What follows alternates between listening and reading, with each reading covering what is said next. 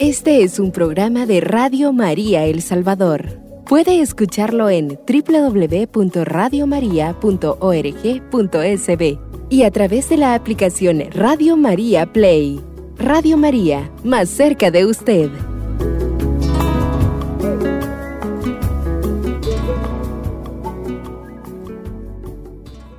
En este programa tenemos dos invitados especiales tenemos aquí a la mujer que más amo en el mundo, mi madre, Elsie Avilés. Y también tenemos con nosotros un seminarista de la parroquia que acaba de terminar su año propedéutico. Les habla el hermano Juan José Rivera Escobar, originario de San Rafael Obrajuelo, parroquia San Rafael Arcángel. Bueno, ya decía al principio Vamos a la tercera parte del estudio de la Desiderio Desideravi del Papa Francisco. Pues se imaginarán pues de que es un documento que tiene bastantes numerales y es bastante enriquecedor, que nos va a llevar también a seguirla estudiando en los próximos programas. Ahora estamos en la tercera parte, nos quedamos la vez pasada en el numeral 10 y hablábamos sobre la liturgia como lugar de encuentro con Cristo. Ahora pues seguiremos este punto para ir profundizando y ir descubriendo la naturaleza de la liturgia, porque el Papa Francisco quiere eso, que nosotros descubramos su esencia, descubramos su naturaleza para poder llevar a cabo el gran sueño del Concilio Vaticano II, que nosotros tomemos parte de la celebración litúrgica de una manera consciente, plena y fructuosa, que es el gran proyecto del Concilio Vaticano II. Primero, una reforma litúrgica y segundo, una formación litúrgica, lo que le llamamos la promoción de la liturgia que contiene precisamente estos dos puntos. Reforma de la liturgia en sí y también el tema de la formación del pueblo de Dios, que ese es el punto central de el documento que estamos estudiando. Ahora nuestro hermano Juan José nos va a ayudar pues leyendo el numeral 10 de la Desiderio de Sedirabi.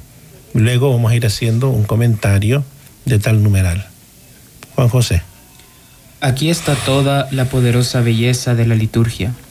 Si la resurrección fuera para nosotros un concepto, una idea, un pensamiento.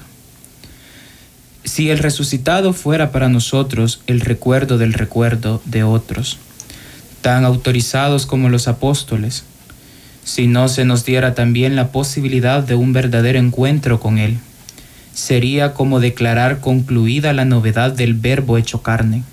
En cambio, la encarnación, además de ser el único y novedoso acontecimiento que la historia conozca, es también el método que la Santísima Trinidad ha elegido para abrirnos el camino de la comunión.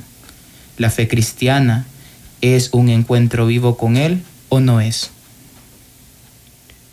Cuando el Papa habla de que la liturgia no solo es un recuerdo, está hablando pues de lo que el hombre en general considera al hacer memoria de un acontecimiento.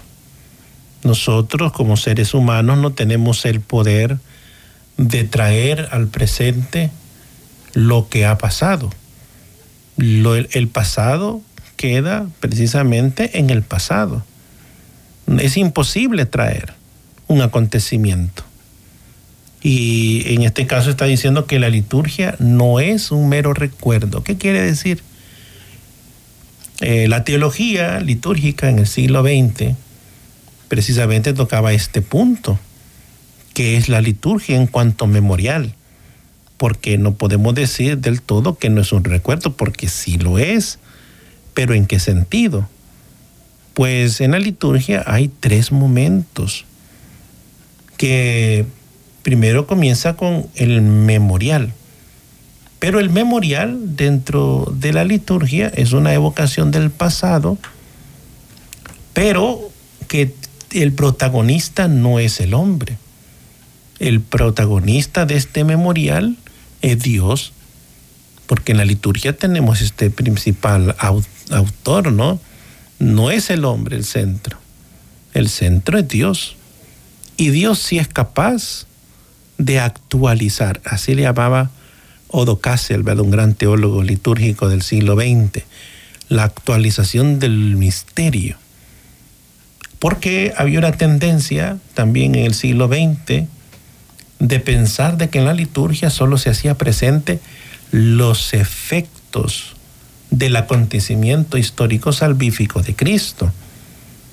Y entonces el movimiento litúrgico, Odo y compañía, dijeron no, él lo que se, en la liturgia hace es una actualización. Se trae el acontecimiento del pasado y también se vuelve presente los efectos, el acontecimiento total.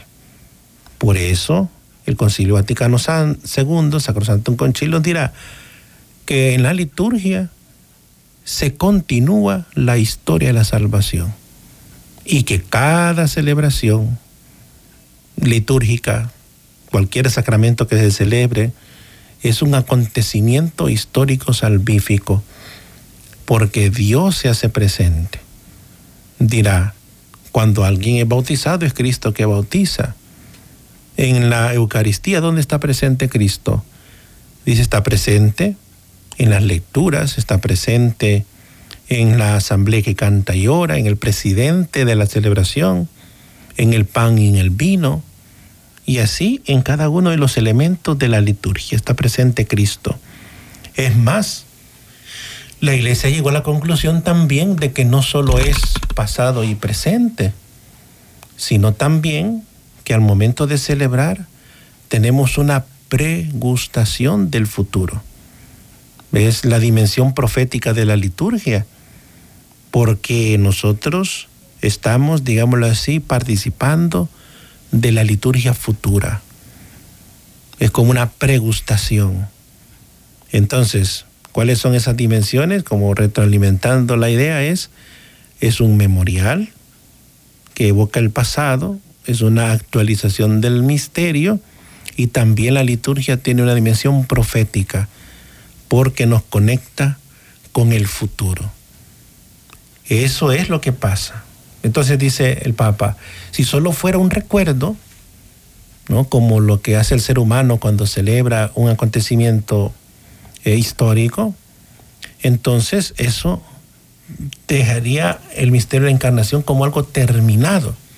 Y no, el misterio de la encarnación, es decir, la introducción de Dios en la historia del hombre, estuviera terminada y no lo está porque Cristo, el Hijo de Dios que se hizo hombre, de hecho que es el misterio que estamos celebrando en el tiempo de Navidad, el misterio de la encarnación, continúa actuando como resucitado. Por eso dice, ¿cuál es el Cristo de la liturgia? El Cristo resucitado. Pero como lo describe San Pablo, el crucificado resucitado. Es decir, el que ustedes crucificaron, pero el que eh, Dios Padre resucitó. Ese es el que sigue presente en la liturgia. Vamos a leer el número, parte del número 11. La liturgia nos garantiza la posibilidad de tal encuentro. No nos sirve un vago recuerdo de la última cena. Necesitamos estar presentes en aquella cena, poder escuchar su voz, comer su cuerpo y beber su sangre. Le necesitamos a Él.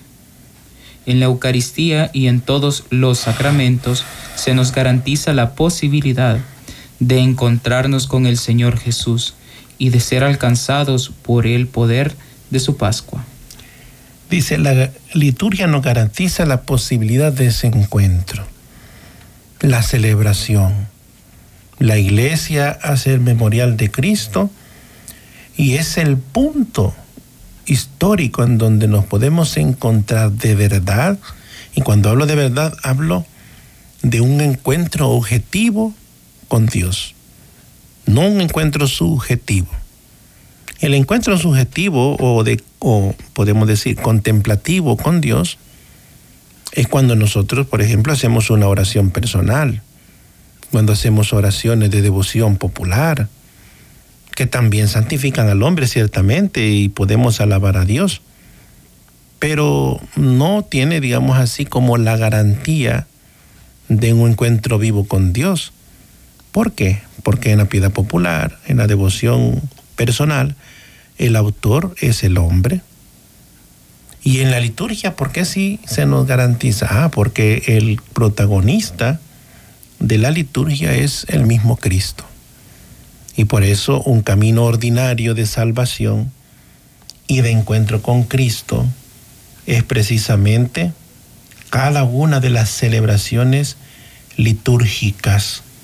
Es ahí en donde se hace presente el poder salvífico de Cristo Jesús. Dentro de la iglesia hay varias acciones, varias misiones, pero la iglesia reconoce como tres fundamentales. La misión, por ejemplo, de enseñar el mundo docendi. Porque, ¿y cómo, cómo enseña la iglesia la fe? La enseña a través de la evangelización, a través de la catequesis. Luego tenemos el munus eh, sacerdotal o santificandi, que es prácticamente la acción litúrgica de la iglesia, en donde se glorifica a Dios y se santifica a los hombres. Y luego tenemos pues la, misión de la caridad, ¿no? Lo que nosotros llamamos pastoral de la caridad, que es la vivencia profunda de la fe en la vida diaria, que se resume precisamente en la caridad. Pero dentro de estas acciones de la iglesia, se reconoce que la liturgia tiene, digamos así, una prioridad eh, ontológica. ¿En qué sentido? Que no hay una acción que se pueda igualar a la liturgia, porque es ahí en donde encontramos la esencia de la salvación es donde en verdad nos encontramos con Cristo. Ahora bien, en el actuar de la iglesia no tiene una prioridad, eh, digamos, cronológica, porque para llegar a la liturgia primero tenemos que ser evangelizados, luego tenemos que ser catequizados, ¿no? introducidos en el misterio, y luego venimos a la celebración. Y después de la celebración no se termina la actividad de la iglesia porque no estamos diciendo eso, sino que después sigue la caridad que es la participación óptima y máxima en la liturgia, la vivencia de la caridad. Entonces, todas estas acciones ciertamente están conectadas entre sí, porque es la misma iglesia que hace presente a Cristo y se prolonga en la historia a través de estas acciones. Pero la liturgia tiene esta prioridad el Concilio Vaticano II nos enseñó que la liturgia es la fuente y el culmen de la vida eclesial, de la vida cristiana, que es la fuente de toda espiritualidad. No hay una actividad que se iguale a la liturgia. Por eso debemos de darle importancia. Pero ya irá explicando el Papa cuál es esa importancia que le debemos de dar dirá el número 11 eh, que hemos leído, de que es tan vivo el encuentro con Cristo como el que tuvo, por ejemplo, Saqueo, la samaritana, Nicodemo, el ciego de Jericó, el ciego de Jericó, Jairo, o como lo tuvo el ladrón, ¿verdad? En la cruz, o Pedro, Cómo salen ellos perdonados y transformados. Me acuerdo cuando el Papa San Juan Pablo II decía en Iglesia en América, el que se encuentra con Cristo no queda indiferente, porque se abre un camino de conversión, de comunión y de solidaridad, es decir, de testimonio cristiano. Es lo que nosotros nos abrimos cuando nos encontramos con Cristo en la liturgia.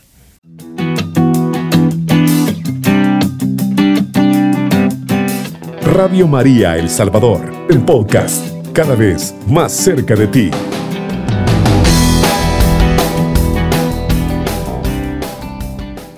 Bueno, seguimos con nuestra reflexión.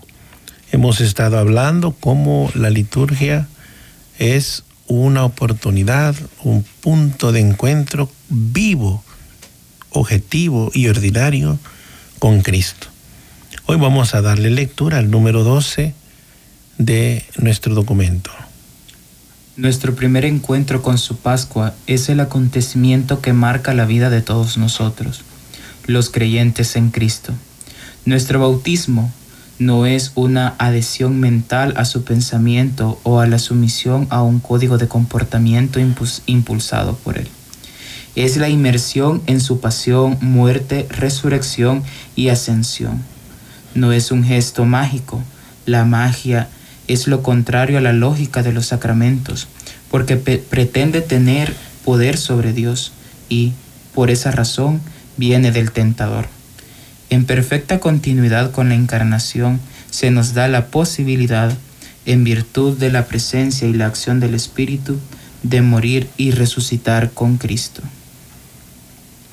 El número 12 ciertamente se ubica en la mentalidad de la iniciación cristiana en contraposición de las ritos de iniciación de las sociedades secretas, en donde lo que es una adhesión a una doctrina, por ejemplo, esto es bien importante, ¿no? Porque eso, eso pasa en este tipo de sociedades, ¿verdad? Que, que, hay un rito de iniciación y lo que es como una adhesión a una ideología, etcétera.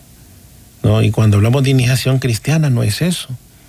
Adherirnos a una ideología o a un código moral, por ejemplo, impuesto, no es eso, porque nosotros no somos, decía el Papa Benedicto XVI, la religión del libro, nosotros somos la adhesión a una persona. Y dice, y tampoco es un acto mágico.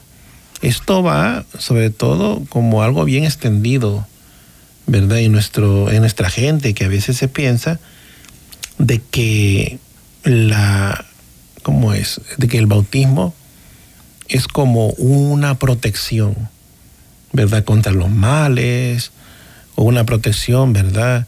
Eh, en contra del mal de ojo, qué sé yo. O algo mágico en el sentido de que por un acto mágico se cambia la persona. No es eso. No es magia, porque la magia precisamente trata de manipular a Dios.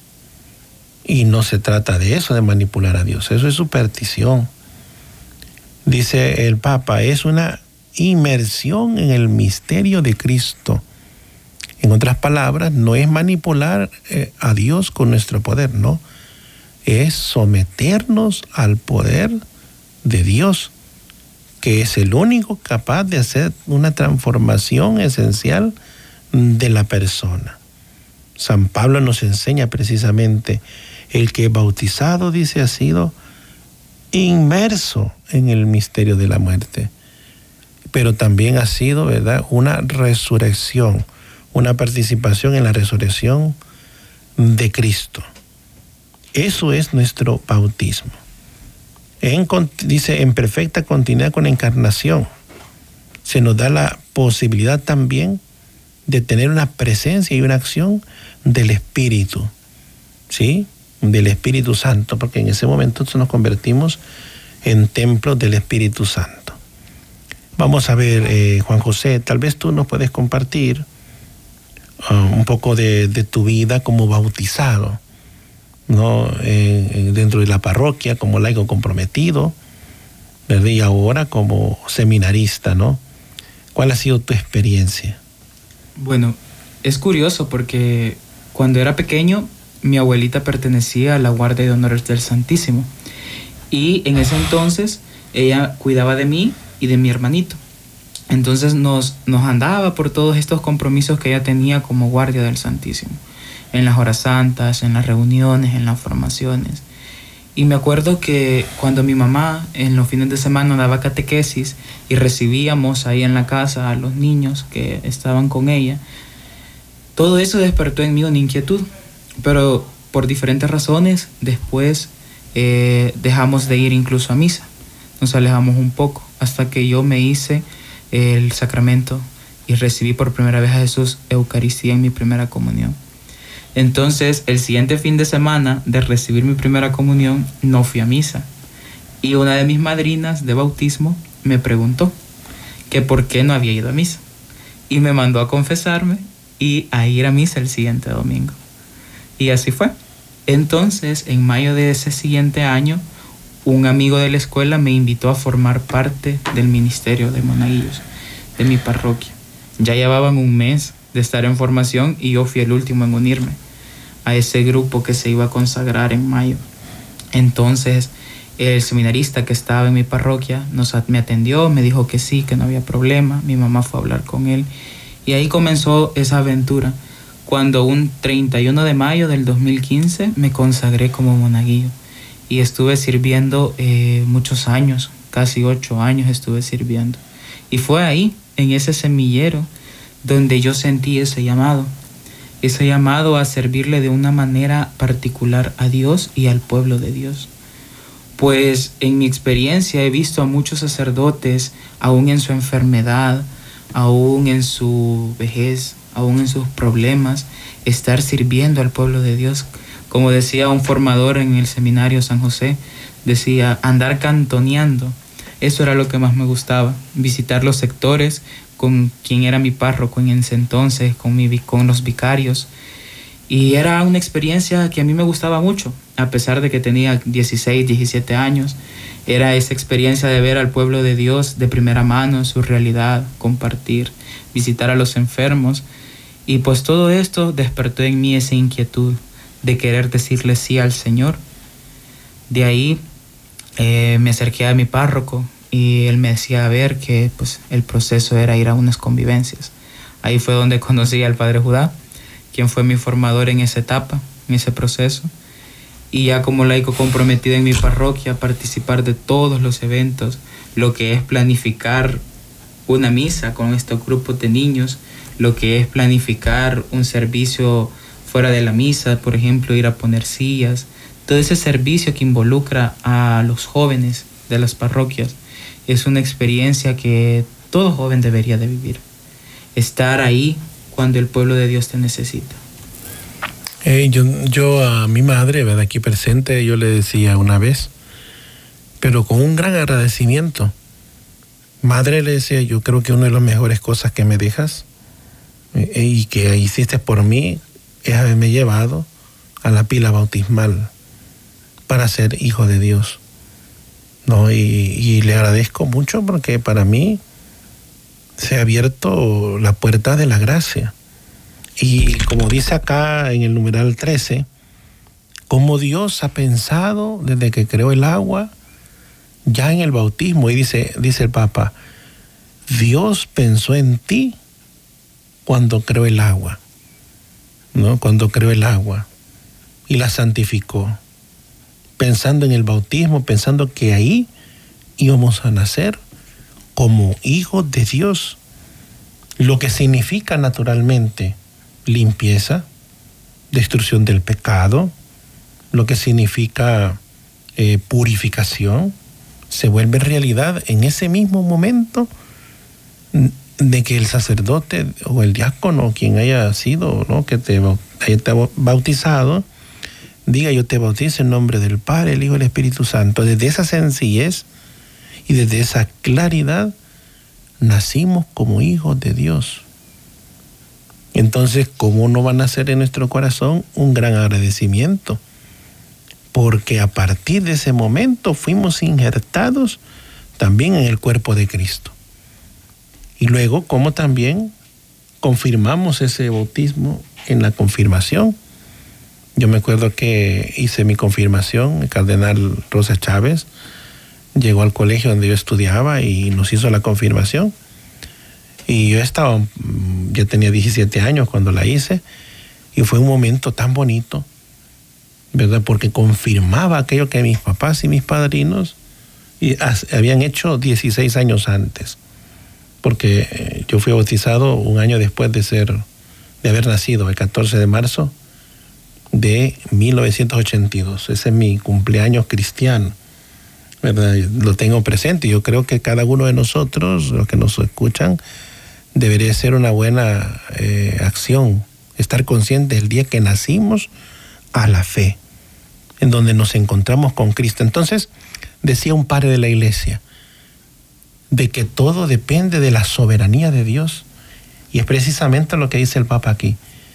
El autor del bautismo no es el hombre, es Dios, que de su soberanía y de su omnipotencia toma al cristiano, le perdona sus pecados, lo sumerge en el misterio de Cristo, lo hace templo del Espíritu Santo, lo hace hijo de Dios y le da una misión. ¿no? Le da una misión como cristiano, la de amar y la de construir el reino de los cielos. Bueno, vamos a leer el número 14. La Iglesia, sacramento del cuerpo de Cristo. Como nos ha recordado el Concilio Vaticano II, citando la escritura de los padres y la liturgia,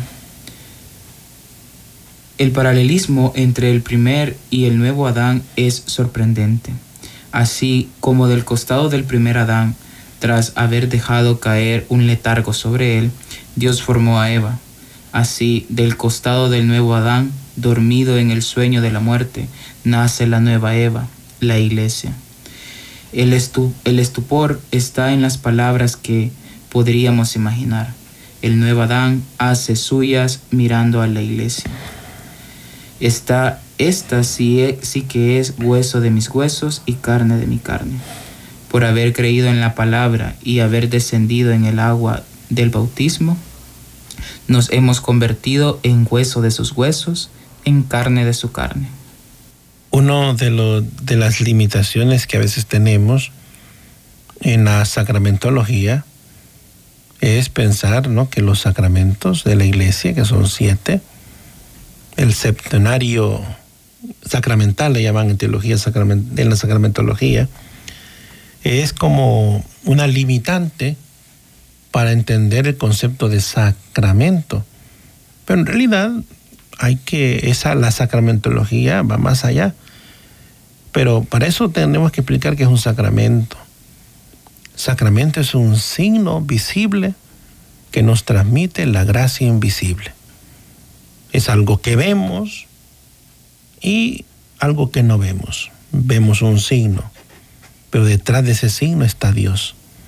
Me acuerdo que un, un hermano sacerdote, queriendo explicar el tema de los sacramentos, nos ponía el ejemplo del escondelero, el juego de los niños. Dice, ¿por qué los niños se esconden en el escondelero? Juan José.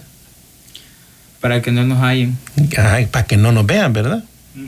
Y dice, entonces Dios también dice, juega al escondelero. Quizás un ejemplo muy inocente, pero es para que entendamos. Él se esconde, dice, pero para lo contrario, dice para dejarse ver, ¿no? Se esconde a través de los sacramentos para dejarse ver. Porque la Biblia dice, a Dios nadie lo ha visto jamás. Y es imposible acceder a la esencia de Dios, solo el Hijo. Entonces, pero Dios se baja a los signos para dejarse ver. Y en este sentido, el, concepto de sacramento se amplía. ¿Por qué dice? Porque la, la, iglesia dice, porque Dios se esconde, por ejemplo, detrás del signo del universo, de la creación. Y no estamos diciendo eh, que es un panteísmo, no, no estamos diciendo que el universo es Dios. No, estamos diciendo el universo es un sacramento de Dios creador, porque en él podemos encontrar a su creador. Y, así dice, ¿verdad? Un padre de la iglesia, que sería necio que, el bien, que viendo, el que viendo la creación no descubre al creador. También la iglesia enseña que otros, otros sacramentos de Dios es el mismo hombre, porque hemos sido, dice, creados a imagen y semejanza de Dios. Y nosotros, dice, nos hallamos libres, conscientes, con voluntad, capaces de conocer, amar y servir, ¿cómo no encontrar la huella del Creador en una persona? Pero dice, Dios no le ha bastado los signos naturales que revelan al Creador, sino que ha escogido otros signos para poder Él estar ahí, estar presente. Por ejemplo, Cristo. Dice, Cristo es el sacramento de Dios Padre.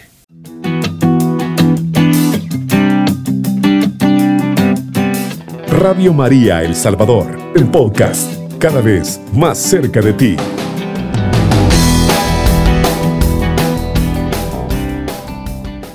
Bueno, estamos, estamos hablando sobre eh, la sacramentología, sobre los signos de la presencia de Dios, y decíamos de que eh, Cristo es el gran sacramento del Padre. Es decir, su humanidad es el vehículo en donde se hace presente el Hijo de Dios.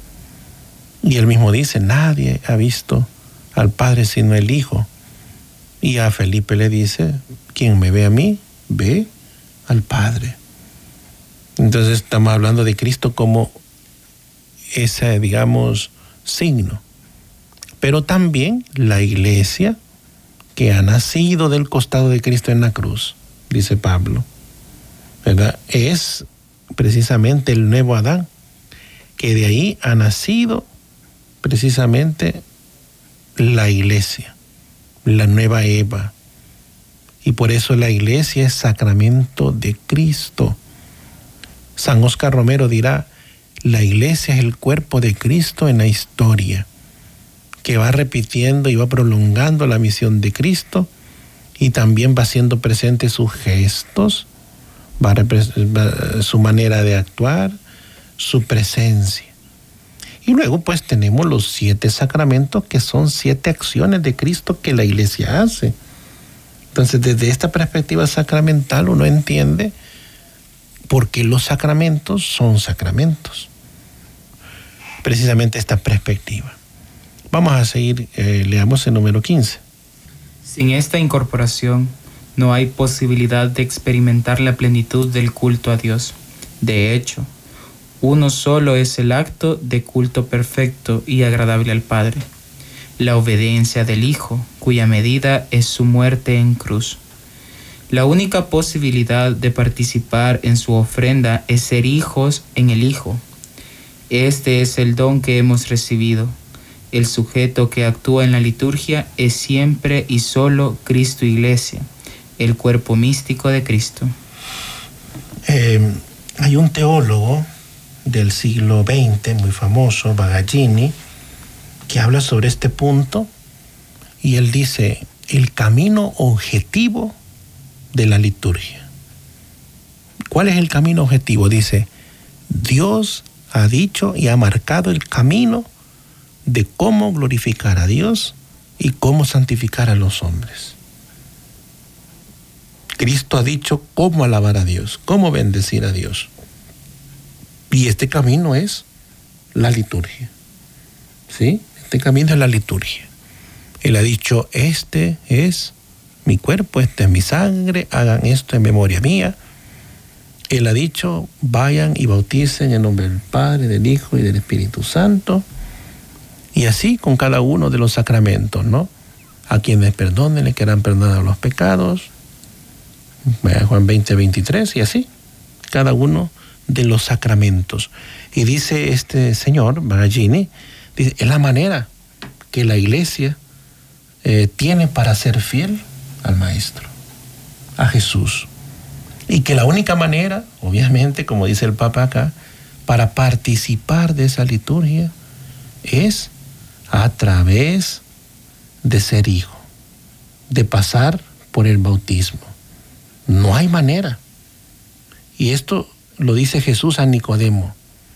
Para ser salvo, dice, ah, tenemos la necesidad de nacer de nuevo. ¿Sí? No hay manera de salvarnos. Digo, de salvarnos en el sentido ordinario y objetivo, ¿verdad? Porque también la iglesia nos enseña que Dios tiene sus propios caminos de salvación, misteriosos, ciertamente. Pero si hablamos de un camino ordinario, es a través del bautismo, que es la puerta de los demás sacramentos, es la puerta para la salvación. Y por eso la liturgia es algo propio de los cristianos, de Cristo y de la iglesia. A ver, Juan José, cuéntanos un poco sobre tu experiencia de ser hijo de Dios, ¿no? Eh, comentarle que pues a los ocho años tuve un ataque de epilepsia por el cual me ingresaron y me pusieron un control con un neurólogo, neurólogo. Y pues todo eso, mi abuelita todavía era de la guardia. Ella pues siempre todos los jueves nunca faltaba esa devoción eucarística en mi hogar, gracias a Dios siempre la hemos tenido. Y pues todo eso llevó a que yo tuviera en tratamiento como unos cinco años. Y para gloria y honra de Dios, tuve la dicha de el mismo año que me consagré como acólito. Para mí esa fecha es muy importante. Para esa, esa vez que me estaban consagrando como acólito, me estaban ya levantando el medicamento. Porque experimenté esa misericordia de Dios al haberme controlado esa situación que era hereditaria. Una tía de mi abuelita había fallecido de eso. Y pues fue hereditario, me decía el neurólogo, y gracias a Dios, pues con la oración de mi viejita, la oración de mi mamá, de todos mis familiares, pues aquí estoy, contando ese testimonio, esa devoción que le hemos tenido siempre a la Eucaristía, a la misericordia de Dios. Y por eso para mí es tan significativa esa fecha a la vez que yo estaba incorporándome a servirle a Dios de una manera particular en el servicio en el presbiterio, pues como monaguillo, a la misma vez estaba terminándome el último tratamiento que tenía de ese medicamento. Y pues gracias a Dios, cuento los años que serví como monaguillo como los años que tengo sin medicamento y de que me dieron de alta de ese problema. Bueno, qué bonito testimonio, Juan José, de cómo pues la intercesión de tu abuelita ha hecho posible no solo tu llamado a la vida cristiana, sino también cómo Dios se ha manifestado a través precisamente de esta sanación. Yo también creería pues que todos tenemos testimonios como hijos de Dios, como bautizados, el sentirnos privilegiados de ser hijos de Dios pero el ser hijo de Dios significa tomar conciencia de mi dignidad. Y esto hace poco lo leíamos en el oficio de lectura. San León Magno nos decía, recuerda, pero no solo recuerda que eres hijo de Dios, sino también sé coherente con tu condición de hijo. Este es un programa de Radio María El Salvador. Puede escucharlo en www.radiomaria.org.sb y a través de la aplicación Radio María Play. Radio María, más cerca de usted.